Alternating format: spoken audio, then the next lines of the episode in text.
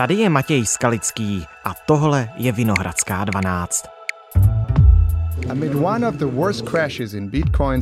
Trh kryptoměn zažívá nebývalý pád. Virtuální měny jsou teď na nejnižší hodnotě za poslední více než rok. Cena nejznámější kryptoměny Bitcoin klesla pod hranici 24 tisíc dolarů. Dostala se tak na nejnižší úroveň od konce roku 2020. Důvodem je růst inflace a nebo nejistota spojená s válkou na Ukrajině pád bitcoinu a propad kryptoměn dál se očekávat? Co ho způsobilo? Kolik peněz vylétlo oknem a jakou roli v tom hrají bíci a medvědi? Odpovídá Petr Lukáč, redaktor hospodářských novin a autor podcastu Crypto Insider.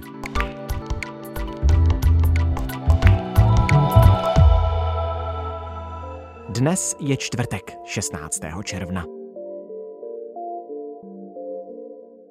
Dobrý den, díky, že jste přišel. Dobrý den. Já vám na začátek přečtu velmi krátce titulky českých i světových médií eh, z posledních dní, co mě zaujaly. Volný pád Bitcoinu pokračuje, Bitcoin je nejníže od roku 2020, kryptopanika, odprodej kryptoměn pokračuje. Tak co se to děje na trhu s kryptoměnami? No padají, padají. Užívají si eh, po nějaké době zase pořádný crash. Když se člověk podívá na tu nějakou 12-letou historii Bitcoinu, tak ty pády někdy až o 85% tam prostě byly eh, ze 3 dolarů na pár centů, z 20 dolarů na dolar. V posledním eh, takzvaném cyklu, jak se tady tomu někdy v kryptoměnách říká, to šlo z 20 tisíc na nějaké 4 tisíce, myslím. Ještě tak dole nejsme. Pokud bychom dali opravdu ten 85% pád, tak eh, ten bitcoin, který je někde nad 20 tisíci dolary, kolem 21 tisíc, tak by šel na 10,5 tisíce, myslím. Takže ještě, hmm. ještě je dost velká šance, že ty kryptoměny budou padat dál. Ale díval jsem se teď za poslední týden, odepsal dalších asi 200 tisíc eh, korun. Vlastně v přepočtu v květnu vyšla zpráva, že odepsal polovinu své hodnoty za poslední půl rok. Mm-hmm. Tak to je poměrně razantní pád, nemýlim-li se. Já to teď nemám v hlavě v procentech a hlavně ty ceny, přiznám se, vůbec neznám v korunách, ale byl 25 tisíc dolarů ještě v pondělí, spadl poprvé pod a teď je něco nad 20. Vrchol byl někdy v listopadu 69 tisíc dolarů. Ale říkám, když vezmeme těch 85%, což byly pády v minulosti někdy, tak ještě může jít na polovinu tam, kde jsme. A je to prostě Bitcoin a všechny ostatní kryptoměny jsou velmi rizikové a velmi volatilní aktivum, ke kterému tohle prostě patří. Tentokrát se k tomu přidali makroekonomické důvody. Analytici upozorňují, že k výprodeji rizikových aktiv přispívají i makroekonomické údaje. Ceny kryptoměn v poslední době čím dál více kopírují vývoj na akciových trzích. Analytici považovali hranici 30 tisíc za klíčovou a upozorňovali, že pokud ti Bitcoin prolomí a hned se nad ní zase nevrátí, dá se čekat další cenový propad. Já asi dokážu porozumět tomu, proč eh, oslabuje nebo posiluje měna, kterou skutečně platíme, máme ji v peněženkách a tak dále, ale jaké jsou důvody toho, když oslabuje Bitcoin, to znamená měna virtuální, kryptoměna, kterou máme ve virtuálních peněženkách. Hmm. Já bych možná začal na druhé straně, proč roste. Ano. Eh, je tam určitě velká skupina lidí, eh, která věří v to, že je to nástroj budoucnosti, nástroj, jakým způsobem nějakým omezit, řekněme, vliv centrálních vlád, eh, vliv centrálních bank a nějakým způsobem udržet větší míru svobody toho uživatele. A pak je tam velká skupina spekulantů a ty kryptoaktiva, oni ještě nejsou tak moc likvidní, takže prostě pokud tam přijde vlna spekulantů, tak ty kryptoaktiva obrovským způsobem letí nahoru. Pro srovnání kolem 4 tisíc byl Bitcoin na jaře 2020. Mm-hmm. Potom na konci roku 2020 už byl na pětinásobku. Rok poté byl na tři a půl násobku toho pětinásobku. Teď to nebudu sčítat. Čím víc lidí Bitcoin chce, tím no. rychleji roste jeho cena. A čím rychleji Hodnota. roste jeho cena, tak je to prostě, to jsou takové ty cykly tržní, říká se tomu bull market, bear market, bíčí trh, když všechno letí nahoru, medvědí trh, když to letí dolů. A když je bíčí trh, tak všechno letí nahoru obrovsky rychle v kryptoměnách. A když přijde ten medvědí, který tady po více než dvou letech neustálého růstu ho tady konečně máme, tak prostě ten trh je přehrátý, ty lidi jsou unavení a padá to dolů. Já se přiznám za mě osobně, já jsem strašně rád, že to je tady, protože eh, po dvou letech bude trošku klid, už to letělo nahoru moc dlouho prostě. To znamená, že bude eh, čas na to zase nakupovat.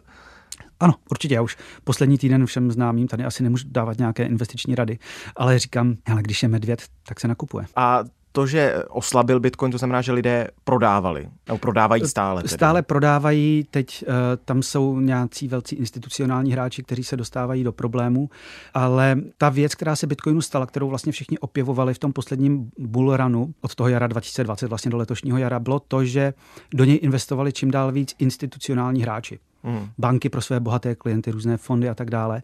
A všichni říkali, jo, konečně je to akceptovatelné. Nicméně, co se stalo, bylo to, že ta ekonomika celkově se přehrála. Eh, částečně kvůli tištění peněz během covidu a tak dále a tak dále. A situace na trzích všeobecně se obrátila. Podívejme se na tu inflaci, kterou máme. Hmm. Podívejme se na to, o kolik padají třeba technologické akcie. Od začátku roku ztratili desítky procent Amazon, Facebook nebo Meta, Google, Apple, Netflix, ten teď se nechci vymýšlet, ale to bylo přes 60%, myslím, že šel dolů možná víc dokonce. Všechny tyhle technologické akcie šly dolů. A pro tyhle ty institucionální investory, kteří vlastně do toho Bitcoinu vstoupili, tak oni brali Bitcoin pouze jako další, ještě rizikovější technologickou akci. A když to začalo padat, tak to začali prodávat ještě rychlejší. A jak je to volatilní aktivum, jak je to ještě stále ne tolik likvidní aktivum, tak eh, ten pád přišel. jaký vliv nebo jakou roli v tom se hrála válka na Ukrajině? Já si myslím, že to byla taková poslední kapka, ale že to byla částečně i ta poslední kapka pro všechny ty trhy, že opravdu hmm. ta situace takováhle tady nebyla od druhé světové války. K tomu se přidala ta přehrátá ekonomika, eh, k tomu se přidala inflace u nás tažená i kvůli válce extrémně drahými energiemi. To byl takový poslední hřebíček asi do rakve. Bitcoin tedy není jediná eh, kryptoměna a ty problémy se týkají i jiných. Mhm. Kterých? Zhroutila se už některá? Úplně? Uh, zhroutila. Uh, my jsme vlastně největší, nebo jeden z největších pádů v historii zažili v polovině května, kdy padl projekt Terra Luna, kdy oni se vlastně pokusili vytvořit novou měnu vázanou k dolaru, která se jmenovala UST, UST. Hmm. A byla to takzvaná algoritmická měna. To je, že vlastně pomocí ještě jiného tokenu, teorie her a něčeho dalšího, tvrdili, že ten jejich projekt udrží hodnotu jedna ku jedné k dolaru. Lidé tomu věřili, investovali do toho, měli tam eh, slušné procentuální zisky, myslím, že slibovali 20% ročně. Nicméně se ukázalo, že ten algoritmus nebyl tak chytrý, jak se zdálo. Stačil pravděpodobně jeden silný hráč, i když eh, se spekuluje o inside jobu, který na tu měnu zautočil hmm. a vlastně během pár dní se z trhu smazalo 60 miliard dolarů. To je zhruba čtvrtina českého HDP. Obrovské množství a peněz. přišli o to desítky tisíc minimálně, možná stovky, to je těžko říct dneska, eh, drobných střadatelů, kteří tam, protože to mělo být jedna ku jedné k dolaru, tak si mysleli, že to je bezpečné, takže tam hmm. často dali hmm, opravdu hmm. všechny peníze, ale přišli tam o obrovské sumy i velcí hráči, nebo různé organizace. Jedním z nich je s největší pravděpodobností Celsius, což je americká firma, která funguje něco jako banka kryptoměnová. A právě před pár dny omezila vydávání peněz uživatelům. Takže i velcí hráči tam přišli o velké peníze a to zatřáslo tím trhem vlastně ještě víc. A to už bylo takové, když byla válka hřebíček do rakve, tohle bylo už takové kopnutí do mrtvoly. I've been scammed, you've been scammed, anybody that bought Luna or Luna 2 has been scammed. Leading to OneCoin, Terra Luna, becoming effectively worthless. Která se ukázala jako nestabilní, přestože slibovalo určitou stabilitu a bylo v ní spousta peněz a skolabovala. Hlavní ekonom platební instituce Roger Dominik Stroukal ve vysílání. Je to v podstatě jeden z největších pádů kryptoměn, která, které tohleto odvětví zažilo. Entire crypto markets now reportedly worth just over a trillion dollars, just a third of its value six months ago. Služba Celsius oznámila, že kvůli aktuální situaci na trhu s kryptoměnami zastavuje výběr a vůbec obchodování s virtuálními měnami měnami. I'm not buying it, mate. I'm done. I'm completely done. Já se teď, Petře, pustím možná na pro sebe tenký let, ale přeci jenom už jsme se dostali poměrně hluboko do toho, co se to děje na trhu s kryptoměnami. Měli bychom asi vysvětlit, jak vůbec ten trh funguje. Tak Bitcoin, Terra Luna jste zmínil, to asi nejsou jediné kryptoměny. Eh, těch kryptoměn jsou desítky tisíc, eh, kdy rovnou řeknu, že 5% z nich jsou naprostý nesmysl. Některé stále existují, protože jsou prostě uložené na tom blockchainu, ale nikdo je nepoužívá. Co to je blockchain? Ten základní blockchain u Bitcoinu je možné představit si třeba jako účetní knihu, kam se zaznamenávají všechny transakce. Mm-hmm. Technologie blockchainu vlastně umožňuje, a to bylo to nejgeniálnější na Bitcoinu, když ho vynalezl uh, Satoshi Nakamoto, tajemný, uh, před těmi 12-13 lety, tak technologie blockchainu zamezuje vlastně takzvanému dvojímu utrácení. To, že máte ten Bitcoin a nemůžete ho poslat dvakrát tomu samému člověku. Ale blockchain vlastně se pak vyvíjel a blockchainy třeba takového Etherea fungují už trošku jinak. Oni vlastně fungují jako takové decentralizované počítače, kdy do toho blockchainu můžete ukládat chytré kontrakty. Vy tam můžete vlastně programovat uvnitř toho blockchainu. To zní možná trošku komplikovaně, ale prostě v rámci nějakého virtuálního světa do virtuálního počítače ukládáte aplikace třeba na půjčky, třeba na hry, třeba Aha. na NFT, což jsou obrázky, hudba nebo cokoliv dalšího. Ethereum taky, jste zmínil taky další kryptoměna. To je dvojka na trhu, která hned je vlastně, za Bitcoinem. Hned za Bitcoinem, hmm. která je vlastně největší takovou smart kontraktovou platformou. Kryptoměna umožňuje posílání virtuálních peněz mezi lidmi, a to bez zprostředkovatelů, typicky bank. Na rozdíl od běžných měn na ně ale nedohlíží vlády ani žádní regulátoři. Hlavní výzvou je zajistit, aby digitální měny nešlo skopírovat nebo platby přesměrovat jinam. To řeší tzv. blockchain, tedy zašifrovaná digitální účetní kniha, která obsahuje všechny transakce na světě. Pro řadu lidí kryptoměny nejsou jen prostředkem směny, ale taky investiční příležitost. Reálnou hodnotu digitálních peněz určuje nabídka a poptávka jejich uživatelů.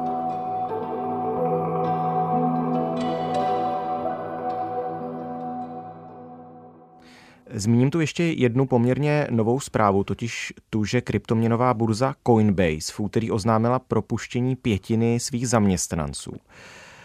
Dá se to chápat podle vás jako signál, že se s kryptoměnami bude v nejbližší době ještě méně obchodovat, že o ně bude ještě menší zájem, nebo jak vnímáte tuhle tu zprávu? Ono to potvrzuje tu náladu na trhu. Ukazuje to dvě věci. Za prvé, Coinbase, americká burza, přepálila růst, protože oni šli snad o 200% dva roky po sobě. Takže oni jako propouští asi 11 lidí z 5 tisíc. Uh-huh. Jiné burzy nabírají. Binance, která je větší než Coinbase, uh, myslím, nabírá 2000 lidí, Kraken nabírá 500 lidí a třeba jedna z nejrychleji rostoucích burz FTX uh, všechno zvládá o 350 lidech, myslím. Takže, takže ukazuje to, ano, nějakou otočku v tom trhu, ale nevnímal bych to tak radikálně. Ten trh prostě potřebuje uklidnit a hlavně v době bear marketu mají ty vývojáři konečně čas něco dělat. Oni mají konečně čas vyvíjet a netlačí je nikdo, vydej rychle novou kryptoměnu, ať to udělá tisíc procent za jeden týden, ale oni klidně udělají kvalitní produkt a ty produkty v rámci decentralizovaných financí, ty jsme nepopisovali, ale to jsou ty aplikace v rámci toho Ethereum blockchainu, tak většina těch projektů vznikla v posledním bear marketu. Takže prostě bear market je čas na pomalé nakupování a vývoj. Mm-hmm. Takže hajkovy cykly v případě bitcoinu a kryptoměn. Funguje to stejně? Eh, ta teorie cyklů tady je, ale těch cyklů bylo asi moc málo na to, aby jsme řekli, že to je nějaké pravidlo. Já si myslím možná, že i tohle porovnání trošku kulhá. A česká bitcoinová komunita? Máte nějaké ohlasy, jestli se taky tedy těšili jako vy na to, že kryptoměny budou padat a bude příležitost nakupovat, nebo naopak jsou možná trošku zděšení, protože přišli o spoustu peněz. Eh, lidé, kteří drží bitcoin v České republice. Já si myslím, tam se to asi musí nějakým způsobem rozdělit mezi takové, jak to říct, believers, který prostě opravdu... Nadšence nadšenci, který, který jsou na to zvyklí, hmm. kteří už si něčím takovýmhle prošli. Já když jsem se tím prošel poprvé, tak jsem uh, taky na asi tři čtvrtě roku přestal sledovat krypto a pak jsem se probudil a vrátil se k němu. A pak se to musí rozdělit na ty lidi, kteří prostě do toho skočili, nakoupili si bitcoin za 60 tisíc a doufali, že to půjde na milion a ono to šlo na 20. Hmm. Ale to k tomu patří a pokud to drží, tak já věřím, že v dalším cyklu to bude vejš. A víme vůbec, kolik lidí v České republice drží kryptoměny, drží bitcoin? Roste ta popularita u nás? Ono to moc nejde říct. Já jsem viděl nějaká čísla kolem jednoho milionu, že už s tím měla co dočinění. Hmm. Ale to se strašně špatně určuje. Třeba u těch decentralizovaných aplikací, tak se můžete řídit možná podle počtu adres, ale adresu na blockchainu si vytvoříte asi za tři vteřiny, takže někdo... Může být kdokoliv vlastně. Já, no, já jich mám třeba osm asi. Uh, některé používám, některé ne, takže to se opravdu dá měřit velice těžko. My nemáme uh, bohužel nějakou velkou dominantní českou burzu. Měli jsme tady CoinMate, která ale bohužel narazila na neochotu bank eh, dělat cokoliv s kryptem a postupně jim rušili všechny účty. Teď se pokouší o comeback.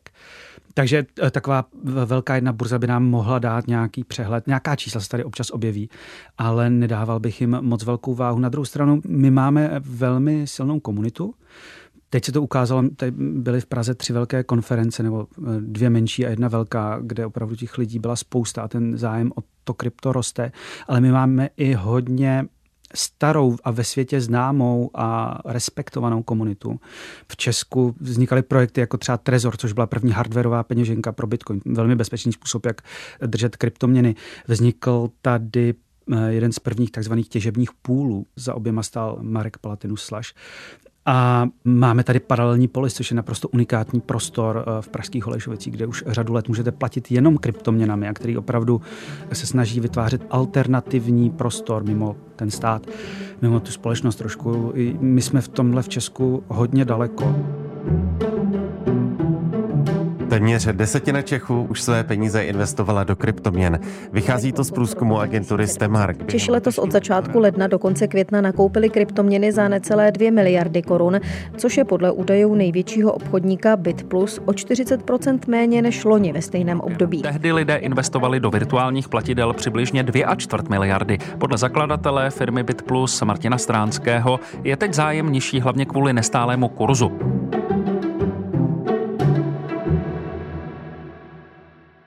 Ještě bychom možná mohli dovysvětlit ten těžební půl zmíněný. Ono totiž bitcoinů je limitní množství oproti penězům, které normálně tiskneme a nejdřív se musí vytěžit, pak se teprve s nimi už bude do nekonečna obchodovat. Ono to nastane za nějakých to něco let teprve. A, tak Takže prostoru je tam spousta prostoru. Každé čtyři roky nastává takzvaný halving, kde se za vytěžený blok dává polovina bitcoinů. Mimochodem tyto halvingy často startují bull markety. Ale ta těžba toho bitcoinu probíhá tak, že vlastně soutěží výpočetní síla o vyřešení jednoduché matematické rovnice. Kdo ji vyřeší první, dostává bitcoiny. No a stalo se to tak náročné, že člověk se svým počítačem nebo i s jedním speciálním těžebním strojem neměl šanci s těmi velkými soutěžit, takže existují takzvané půly, kde se vlastně spojí řada menších těžařů a ty poskytují tu výpočetní sílu na získání, na uzavření bloku a získání bitcoinu společně. A první vzniknul tady.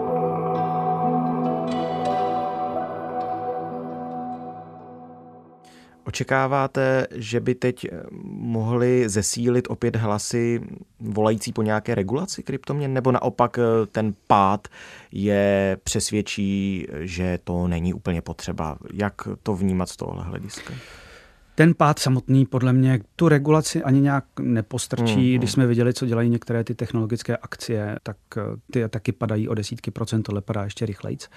Nicméně ta regulace vzniká. Teď bude vznikat ještě urputněji a rychleji právě kvůli například projektu Terra Luna, protože těch 60 miliard dolarů to byla mm. obrovská suma. Teď, jak jsem zmiňoval, ten Celsius, což vlastně je centralizovaná aplikace, tudíž by měla mít nějaká rozumná pravidla, jak fungovat, ale neměla. 1,8 milionů uživatelů eh, ji používalo, takže nevím, kolik z nich tam mělo ty peníze, ale eh, velká část těch lidí si nemůže kvůli špatnému zpravování portfolia sáhnout na své peníze. Tohle ti regulátoři vidí, a ti regulátoři určitě se pokusí nějakým způsobem to omezit. Já myslím, že to asi nemůžeme uzavřít ten rozhovor jinak než otázkou, kdy odejde medvěd a vrátí se bík. Já osobně bych si typnul fakt ten rok a půl, dva. Nevím, jak by to mohlo vyletět nějak extrémně rychle při té makroekonomické situaci, kterou teď máme. Tak díky moc krát, že jsme mohli proniknout do světa kryptoměn. Já doufám, že tomu bylo rozumět. Mějte se. Tohle už je všechno z Vinohradské 12, z pravodajského podcastu Českého rozhlasu. Dnes jsme řešili svět kryptoměn, strmý pád bitcoinu a jeho budoucnost. Epizodu připravili editorka Žaneta Němcová, rešeršistka Zuzana Marková a sounddesignérka Damiana Jancová. Hostem byl Petr Lukáč, redaktor hospodářských novin a taky autor podcastu o kryptoměnách, který se jmenuje Crypto Insider. Pokud vás napadá další aktuální téma, které bychom mohli rozebrat dopodrobna, tak nám napište. Náš e-mail je vinohradská12 zavináč rozhlas.cz. A jako vždy připomínka na závěr, poslouchat nás můžete na webu i rozhlas.cz, v aplikaci Můj rozhlas.cz a ve všech dalších podcastových aplikacích. Naslyšenou zítra.